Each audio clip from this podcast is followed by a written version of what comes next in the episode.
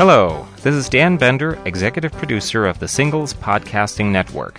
Today, I'm excited to present Single Living, a podcast that brings you straight talk on everything that concerns today's singles, including relationships, dating, travel, and financial security. Single Living is hosted by Rich Goss, a well respected expert in the singles industry. He is the author of eight books on dating and has lectured on the subject in over 50 colleges and universities. Rich is frequently interviewed by the news media, including Oprah, CNN, Fox News, and the Wall Street Journal, to name just a few. And now, here's the host of Single Living, Rich Goss.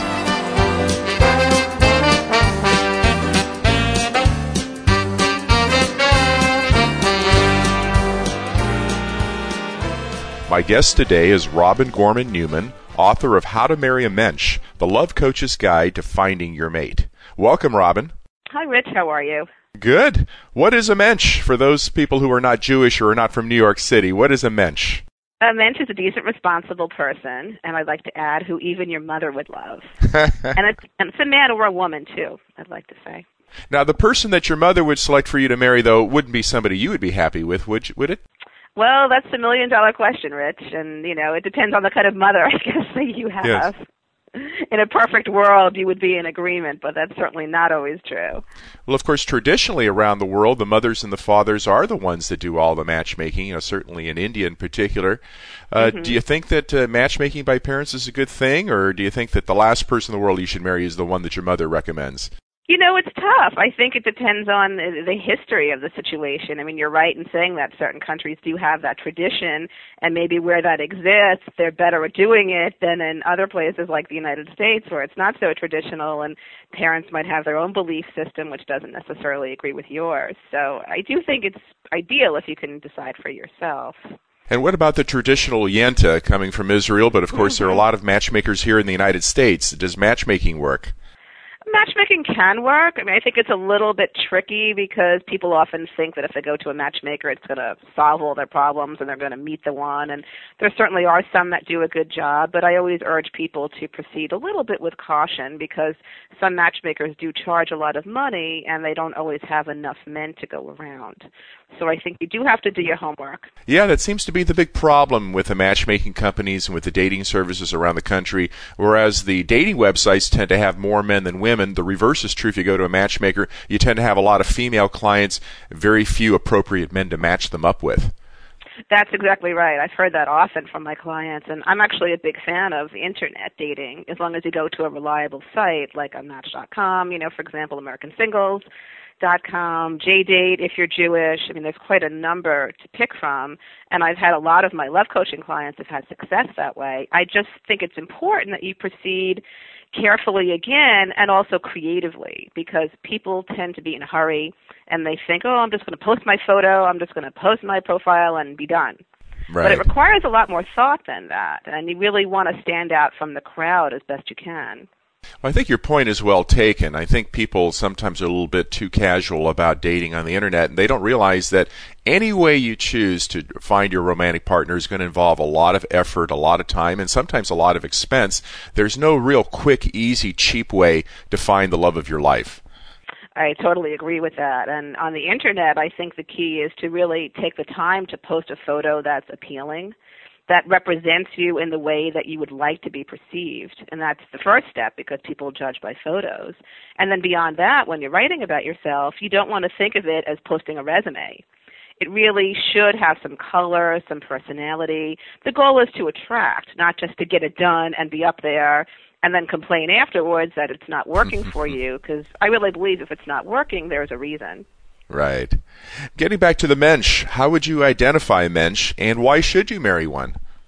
Well, I'm married to a mensch, so speaking from personal experience, I think it's the way to go. But ideally, a mensch will stand the test of time, and you can tell that somebody is a mensch by the way they treat you. Are they being respectful? Are they doing what they say they're going to do?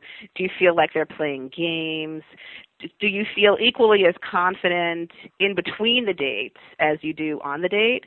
And for me, this is kind of a big point, and one of the things that I say in my book a lot, How to Marry a Mensch, is that I think you don't want to just judge for the moment that you're with someone because it's so easy to feel that passion, that cloud nine feeling. But cloud eight is nothing to sneeze at either. Right. And I say that in jest, but you know, it's really true because if you're feeling crazy anxiety in between the dates and you're wondering, is he going to call again? I really like him. Does he like me? If you're asking yourself all these questions, then maybe it's not the right situation for you. Maybe you, you don't feel the way that you should about dating this person. And maybe what you're thinking is passion is actually stress that you're bringing on because of the uncertainty of the relationship. Well, you know, there's an old saying that opposites attract, but they don't stay together.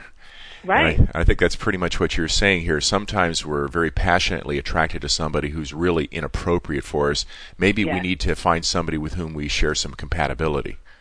Exactly. You know, step back and really assess what do we want out of life? What kind of person is this? Is this someone I could see, you know, spending the rest of my life with through the good and the bad? Because it's not all just happy, fun times. You know, is this somebody who I can feel comfortable with over time? How do I feel about his family? And, you know, that can be a little bit tricky, but as long as there's respect there, you know, that's the most important thing. And where do you meet a mensch? Not just in New York City, but anywhere yeah. in the world. I think you have to pursue interest oriented activities. You know, I'm not a big fan of just doing singles stuff. I mean, certainly singles dances and websites, as we've discussed, et cetera, you know, all have their place. But I think it's really important to just also get out there and and try new things, break old patterns. If you've done the same thing for the last 10 years and it hasn't worked for you, right. it's time to shake it up a little bit. It's amazing to me, Robin, how many people have a failed strategy. They've never mm-hmm. met anybody special in all the years they've used whatever method they're using, and yet right. it doesn't occur to them that maybe they should change strategies. Well, I think it's easy for people to wallow sometimes, Rich. Yes. And I've seen that a lot. You know, many people, not that they enjoy it, but it's easy to play the victim role because if you can say to yourself then, well, you know, I've done this, I've done that, I've really tried, there are no good people out there, Right. then you can't take responsibility for your efforts or lack thereof. Yeah, it's just and amazing. I think if you, it's amazing to me how pessimistic people are, how cynical they are about the dating pool. You know, especially women out here in the San Francisco area where I live. You know, you hear women all the time saying, you know, there are seven single women for every single man in San Francisco, and it's such a crazy statistic because if you walk down the streets of San Francisco, you see approximately 50% men, 50% women. But but somehow Right. women have these these crazy ideas that there are no men out there, uh, except of course gay men or married men, and that you know all the single men are and they come up with these wild statistics and these wild cynical uh, viewpoints that have no basis in fact. Although to be honest, your town of New York City is obviously the toughest town I think to meet a mensch, Yeah. only because there are seven hundred thousand surplus single women in the city of New York. Well, New York is definitely overwhelming. I mean, there's no question. But the upside to that is there are so many choices Right. that there's you could go out every night of the week if you chose to, and I'm not suggesting that you should. but there's no end to what you might pursue. So it's really hard if you think about it to step back and say, well, there's no good people out here because, you know, there sure are. I mean, if you're talking about a numbers game, Right. there's no shortage in New York. Right. So the only excuse you have really is not to get real with yourself. Yes. And I urge people to do that. You know, there's a big difference, Rich, and I, I make this point in my book as well, between acting like you want to get married and just thinking that you want to get married. All right. Tell us the distinction there. Well, you know, the average single person, and I'm sure that you found this, if you ask somebody, they would say, Yeah, I want to get married. Of course. I mean, what single person would probably say, No, I don't want to get married? Right. So, okay, so given that, we assume then they're going to pursue all kinds of social events and get out there and do all this great stuff. But that's so often not true because then when I, I ask my clients, okay, so what are you doing to try to get out there? When was the last social event that you went to or the last dates that you had? It's amazing to me how often people can't even remember what it was. Yes. So I say to them, well, you know, given that, do you really feel like you're acting like you want to get married? How are you acting that way by not going out? Or not giving people a chance, even if you are going out? Are you judging someone in the first five seconds? Are you walking into a room without even really surveying the territory, you know, carefully and slowly to see if there are prospects for you? Or are you just making a gut reaction? You walked in, you walked out, not a good event.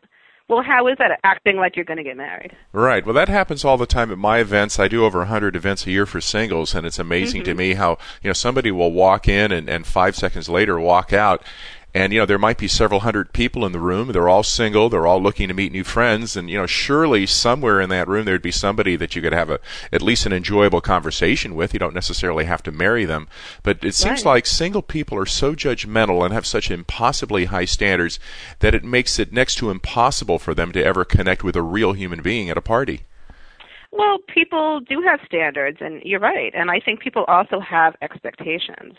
And that's the hard part because when you go out, you know, you're it's so easy to hope that tonight's going to be the night. It's Right. the last time I have to go out. I'm going to find someone tonight. I'm going to wear my best outfit or whatever.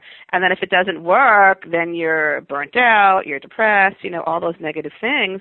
But let's turn that around and let's take a look at your behavior, you know, at the event and how friendly were you, you know, when you were there? Did you really put your best foot forward or do you just feel like you did merely by being there? And It's did you smile the, big question well, of course exactly. Yeah. yeah. Did, did, did you smile? Because so many people walk into these parties, they have this horrible expression on their face, and almost Yeah. all night long, it's like they're daring you to come over and talk to them, and you know they're going to bite your head off, and they wonder why nobody asks them to dance. Exactly, because it's so evident that they really don't want to be there. Yes. And the truth is that you know a lot of people don't enjoy this kind of stuff, and and it's understandable. It's certainly not easy, and I'm not making light of it by any means. But I think you and I are agreeing that if you're taking the time to be there, then make it as worth your while as possible. And whether you meet someone or not, at least be able to say that I sincerely tried tonight. Right. And if it's smiling, as you said, you know, flirting, having a prop so somebody might be attracted to you, you know, looking like you're open to conversation. Don't stand with your arms closed and negative body language. All of this makes a difference. Really basic stuff, but it's amazing how people don't think of these things. You know, I have to have a smile on my face, even if I feel Yeah. afraid.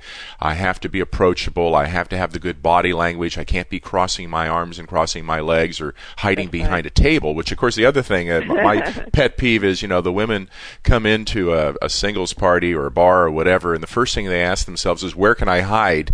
And they find the table that's farthest away from the action, you know, behind a pillar, hopefully, so that nobody can see them. And then they wonder why the other women who are sitting or standing at the bar or who are, you know, seated next to the dance floor are getting everybody to ask them to dance and nobody's asking uh, the person hiding in the corner. I mean, it's really Mm-hmm. obvious common sense stuff, but, you know, the old saying that there's nothing common about common sense It's just That's right. amazing. Just amazing how many foolish, you know, little mistakes single people seem to make in social situations that get in the way of achieving their goal. That's right, because if you're there already anyway and you went to the trouble to go out, you know, why not really maximize your opportunity? Exactly. But but people often don't.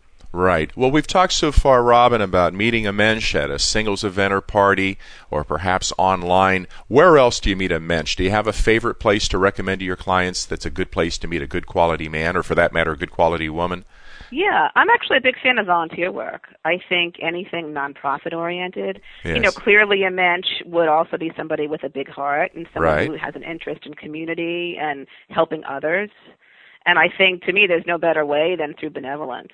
You know, Yes. either joining a nonprofit group, volunteering, and that can be done in different ways, Rich. I mean, when I say that, that can also mean, you know, working for underprivileged per se, if you're joining that kind of group. But another way to view that is to also work for the organization itself, Yes. meaning that lots of nonprofit groups actually have socials or fundraisers. Right. So not only can you possibly work for the people that the group serves, but you can actually help to plan a fundraiser by getting on a committee, for example, Right. that would make it more social for you so that when you actually go to that fundraiser to support the organization, you already walk in potentially knowing some people because you've played a role. To share a story with you, Robin, my board of directors of American Singles Education Inc., the first year that uh, we had our board of directors, we had nine people on the board. Two of the people on the board had to resign because they married each other within a year.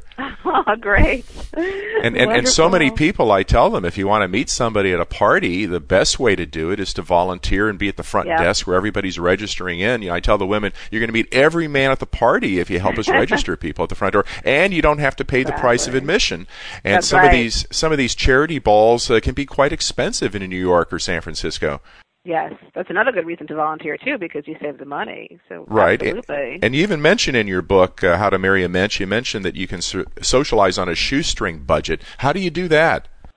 Well, that would be one good example is to volunteer, as we said. But you know, other things are even to go to your local synagogue or Yes. church Right. to partake in workshops they might sponsor. You know, most of the time they cost nothing or Yes. or they're quite inexpensive. Right. I'm also a big fan of spirituality. I have a whole section on that in my book as well. And for example, in the town where I live, there's a wonderful place where you can go to meditate Uh-huh. and they have all kinds of workshops that talk about you know how to stay calm and you know certainly for single people i mean this would be a benefit because being single can be stressful and this particular place that has an office in new york city as well and actually chapters throughout the world doesn't charge for their Right. services Yeah, that's the other amazing thing, Robin. Everybody thinks that uh, things have to be expensive in life and you get what you pay Right. for and all these crazy myths. And the fact of the matter is, it really is true that the best things in life are free. And just, Yes. uh, you know, walking in the park with your dog, for example, might be the best way to meet somebody. I, I'm sure that's one of the flirting techniques you recommend. One of the props I is to have a dog with you. Yes dogs are people magnets i say that all the time if you don't have one then borrow one and yeah and spend an afternoon in central park if you're in the city for example Yes. it's uh, it's wonderful And same But thing with a lot of babies. other- Right. but- babies, yeah. Well, babies can be tricky because you have to make it clear it's not yours. Right. So that's the only thing with a baby. But but everybody wants to talk to you. Everybody wants to see the baby. You can explain very quickly. This is my sister's baby or whatever. Exactly, exactly. And there's a lot of other, you know, getting back to your shoestring question, you know, many other inexpensive things that you can do, like even going to lectures at libraries. Right. You know, those are free. Bookstores have all kinds of wonderful lectures if you want to meet other single people. Go to a lecture by someone like myself who's written a book for singles. You know, you know the audience Right. is going to be single. And Right. it doesn't cost you anything to do that. So there's so many things that you can do that cost almost nothing. And Right. it's also partly just seizing the moment. You know, Rich, I think a lot of it has to do with attitude. Because Yes. you could even meet somebody if you're serving jury duty, for example. I know someone who met her husband on the Long Island Railroad commuting into work. Right. So you really, I think it's a lot. I talk about in my book about, about the three rights, which is the right place, the right time, and the right attitude. And to me, the right attitude is just always kind of being ready, always being open-minded, always being aware that anything is possible. To smile, as you said earlier, and to just look approachable because you don't know when somebody might want to come up to you, and and it could be when you least expect it. Right. So you always have to be prepared, like they teach you in the Boy Scouts and the Girl Scouts. Yeah. Oh, sure. And I also recommend having a card. You know, whether it's a business card or a little personal calling card that perhaps you make up for yourself. Because the problem with some of these situations is, you know, they can be quite fleeting. Yes. So if you're on the train, for example, and you're both jumping off, you know, at different stops, and someone Yes. catches your eye, and it feels like it might be a love connection, it'd be great to just whip that card out and, you know, pop it in their hand. Because if you're looking for the pen and paper, you know, before you know it, the opportunity could be lost. I love the business card suggestion, and it always shocks me that uh, so few women uh, carry a business card with them. You know, most men do, or at least a lot of men do have a business card, and it's real easy at a party to hand it to an attractive woman. But a lot of women come to these parties either they don't have a business card or they don't bring their business cards with them, and then you have to look for a soggy napkin to write the the, the phone number down, and then the woman's surprised when a week later that you know the guy hasn't called yet. Well, he can't even read on the soggy napkin. it's true. So- so be know, prepared. You're right. Well, that relates back to what I said, the whole acting, you know, like you want to get married. I mean, these are great tips that we're giving people to put yourself in a situation where you're prepared. Because you don't know, you know, when it's going to happen. And look your best when you go out. A real obvious suggestion. Always, exactly. And I think also, you know, I mentioned the three rights, and one of the ones I wanted to bring up was the right time. Yes. Because I think people need to be really conscious of that you need to want the same thing as the other person at the same time. Yes. And it doesn't matter, unfortunately, how crazy you might feel like you are about each other. If you're ready to get married and he's not, or vice versa, it's not going to work. So you have to be on the same page, and that's a really important thing when you're dating somebody, because otherwise you're going to waste a lot of time. Timing is critical in everything in life, be it a business opportunity or romantic opportunity. Timing is everything. Very much so. Now, you mentioned the, in your book flirting like a pro. How do the pros do it? Well, we mentioned earlier about having a prop, and I think Yes. that's really key. You know, with flirting, it's the easier you can make it for someone to approach you, the better off you'll be. So if that means going out wearing an interesting scarf, a pin, a hat, or let's say you're going to a gym, you know, someplace casual, wear a t-shirt with a logo that reflects something about you. Maybe yes. it's the school that you went to or your favorite Broadway show or your favorite musical group or whatever it is so somebody can see it and say, "Hey, you know, I like that too." And before you know it there's a conversation going and you made it easy because you gave them something to address.